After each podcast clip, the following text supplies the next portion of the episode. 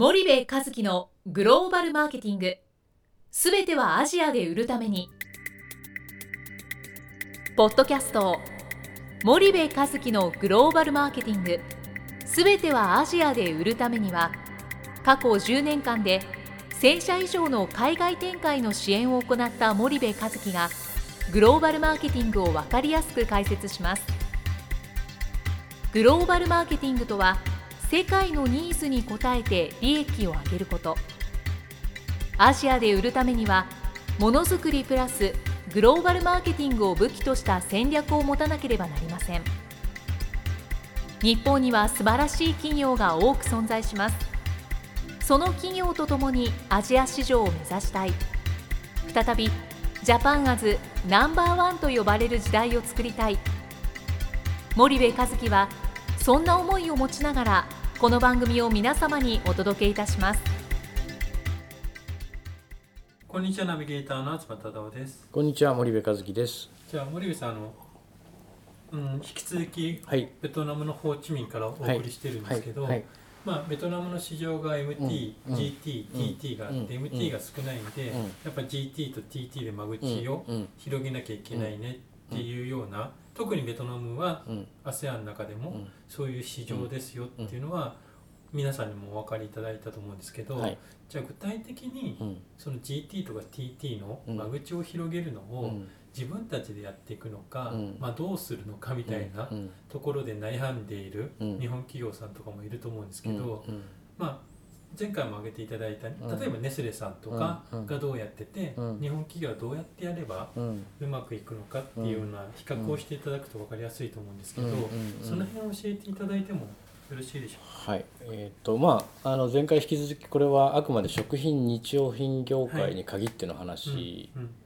ですよというのをまああの一つ前置きをしておくと。うん。まあ、これらの業種はその間口を取らないとダメですと。はい。間口を取らないと勝てないよと、うんでその間口っていうのはいわゆる商品を置いてもらう店舗数の数ですよね、でベトナムは MT が MT 間口が少ない MT が少ないから、まあ、MT だけやってても間口が稼げないよと、そうすると GTTT やらなきゃいけない、はい。じゃあそれをまあどうやってやるんだっていう話なんですけど、結局その、えっと、GT とか TT って TT がやっぱ一番大変なんですよね。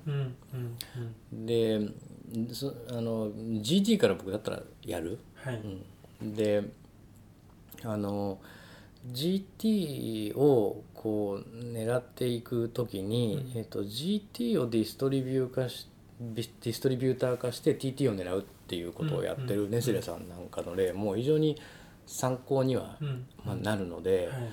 あのまあどどっちかっていうとその、と、まずね、えっと、根本的な多分戦略の見直しをしっかりしないといけなくて、日本の企業の場合、はい。で導入期成長期成熟期衰退期ってあった時に導入期はす数字いいわゆる売上数字ではなくて間口数をいかに3年で増やすかうん。っていうことにもうフォーカスしないといけないんですよね。うん。でこの間口数が増えないと、うん1店舗あたりの売り上げってもうほぼほぼ平均決まってくるわけじゃないですか。でいざプロモーションを打っても間口が少なければ跳ね返ってくる効果って少ないですよね。ねけど横の間口が広ければプロモーションにお金を1億円2億円3億円かけてもうん跳ね返りの効果が高いですよね。そうすると最初に我慢して間口を増やすっていうことをまずやらんといかんと。うんうんで MT は、えー日本の食品消消費財メーカーの現地法人の、うんえー販売会社の部隊ではい。直接やらないといけない。ここにディストリビューター介在してる先進グローバル企業なんてない、うんうん。えーでどこでディストリビューターを使うかっていうと GT と TT の間口を広げる地道な活動で使うんですよね、うん。でそうは言ってもディストリビューターもプロモーションをしろとかはい。もっとそこにお金をかけてくれるのかとか、うんうん。まあいろんなこと言ってくるわけですよ、はいでその中でどれだけこうその5年後の世界観をうん。共有してうん。やりきらせるかっていうはい。話になってくるんですけどもね、はい。インセンティブ出しながら、うん。だからそのこ GTTT のとこに、まあ、ディストリビューターを使っていく、はい。であのどちらかというとその日本の場合、えっと現地法人立てて、うん。そこに駐在員を送り込んではい。気合と根性で何とかせうん。うん本社に戦略がないからね。はい。で当然、えー駐在員来たら、はい。えー近代からまずやろうってなって、近代を3年ぐらいやってやるんだけども、うん。それじゃ全然利益が出なくて、うん。どうなってんだって日本の本社が、えー文句を言うと、うん。こんな一生懸命やってんのにって現地法人は言うみたいな、だこここをまずこう変えていくことからやっていかないと、あのなかなか難しい。うん。うんだから、M、MT なんてもう当たり前でうん。こんなんどうでもいいんですよね。うん。いかに GTTT で間口を取るかっていうことをやっていかないといけない、そうするとまあまず最初の戦略の時点で、うん。まあ、MT だけやるっていうのを変えないといけないってことですからね。うん例えば導入期の戦略って何ですかって聞いた時うん。に、とにかく間口を増やすことです。うん。って即答できるうん。日本の食品消費財メーカーないですもんね。で、まあ、何を言うかっていうと「いや MT は全部入ったんです。これからは GTTT なんです」っていう話で。まあ、成功しているとこはどこも入ってヤクルトさんなんか完全にどこ行っても入ってますもんね。うんはい、だ間口を導入期に取るっていう戦略になってないんですよね。だからやっぱそそこはすごい重要でうん。うんでよく、えっと、現地適合化とか製品、えー現地適合化みたいなこと言うじゃないですか。はいはい。でこれって、えっと、いかにその GTTT に置かれるように製品を適合するかっていう話の議論で、うん MT なんて一緒なんでね、うん。うん、そこじゃないんですよね。う。んで参入戦略立てる時うに、んはい日本企業はまず MT から取ろうっていうところでどんどん出ちゃうんですよ。うん。でももう間口を例えば、えー5万間口まで増やしますっていうところを立ててからドンと出ないと、うんその、えー MT 取ってから次の活動を考えるじゃもう遅すぎちゃって、うんうんなんでかって M えー、と MT だけじゃ利益出ないんではいはい。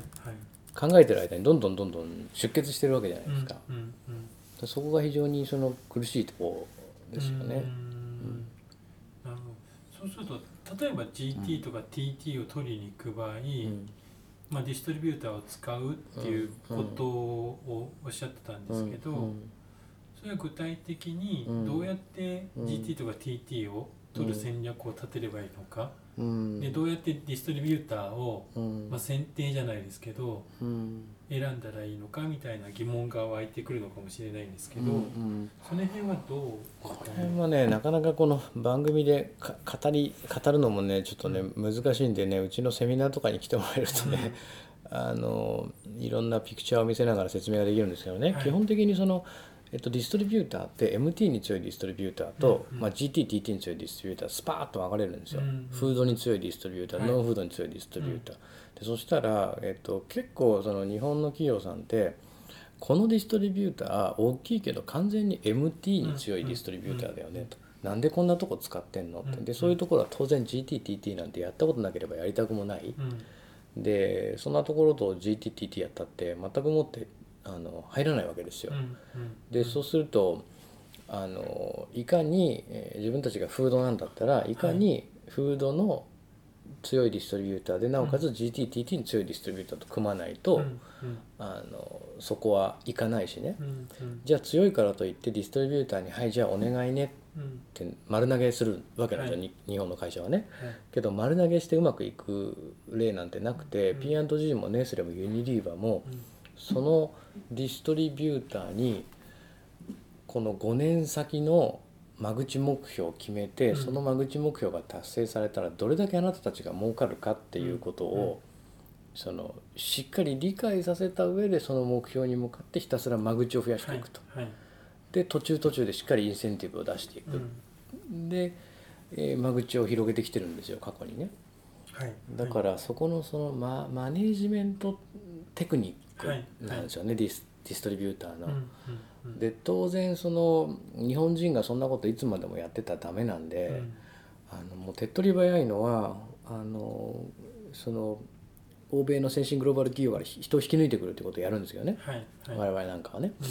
なんですけどそれをややるんだけどそのピカピカの GTTT 開拓屋みたいな人たちを日本から来た駐在員がマネジメントできなければもうその時点で終わっちゃうし、非常に難しい問題じゃ問題なんですよね。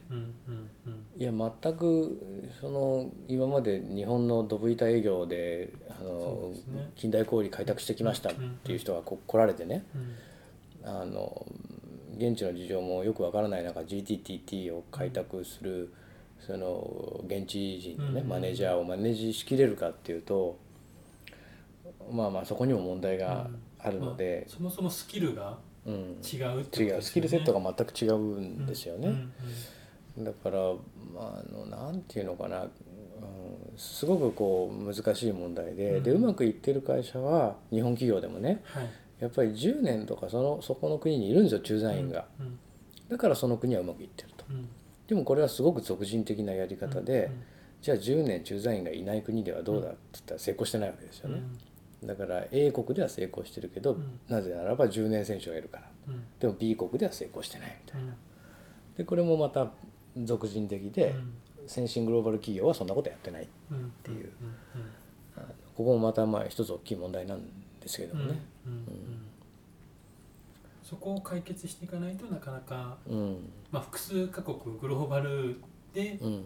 の成功はないっうんていうことアジアで特に。ねうんで日本では日本の食品日用品メーカーっつったらその大きい顔をできてますけどね。はい。これから少子高齢化になっていった時に食品が高齢者にの胃袋に入る量なんてうん。もう必然的に少ないわけじゃないですか、はい。日用品がを使うう回数も少ないわけですよね、そうすると完全なるその少子高齢化の煽りを直撃えーする業種なんですよ、一方でじゃあ世界の食品日用品メーカーを見てみると、うん。やっぱり欧米企業がもう世界の、うん。えー市場のトップ10ったらもう全部欧米企業なわけですよね。でそこを今からやり返すっていうことは、本当に覚悟を決めて、うん。もう間口を増やす。うん。でねえっとじゃあ P&G の商品が日本の商品より長けてるのかってそんなことない。そうですね。ユニリーバーネスレの商品が日本の商品よりいいのかってそんなことない。日本の商品の方がよっぽどいいよって僕は思ってるんですよ。うん。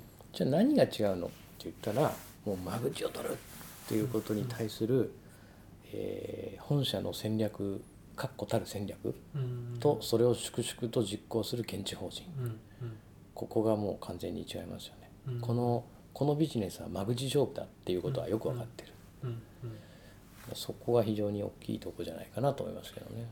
わかりました。じゃあ今日はちょっとここまでにしたいと思います。じゃあはい森部さんありがとうございはい、ましたありがとうございました。本日のポッドキャストはいかがでしたか？番組では森部和樹への質問をお待ちしております。ご質問は podcast アットマーク dergrp.com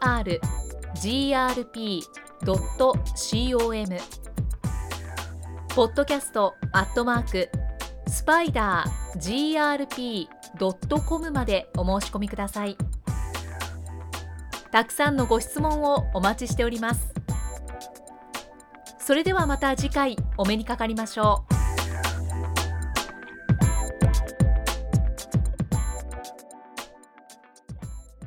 森部和樹のグローバルマーケティングこの番組はスパイダーグループの提供によりお送りしました。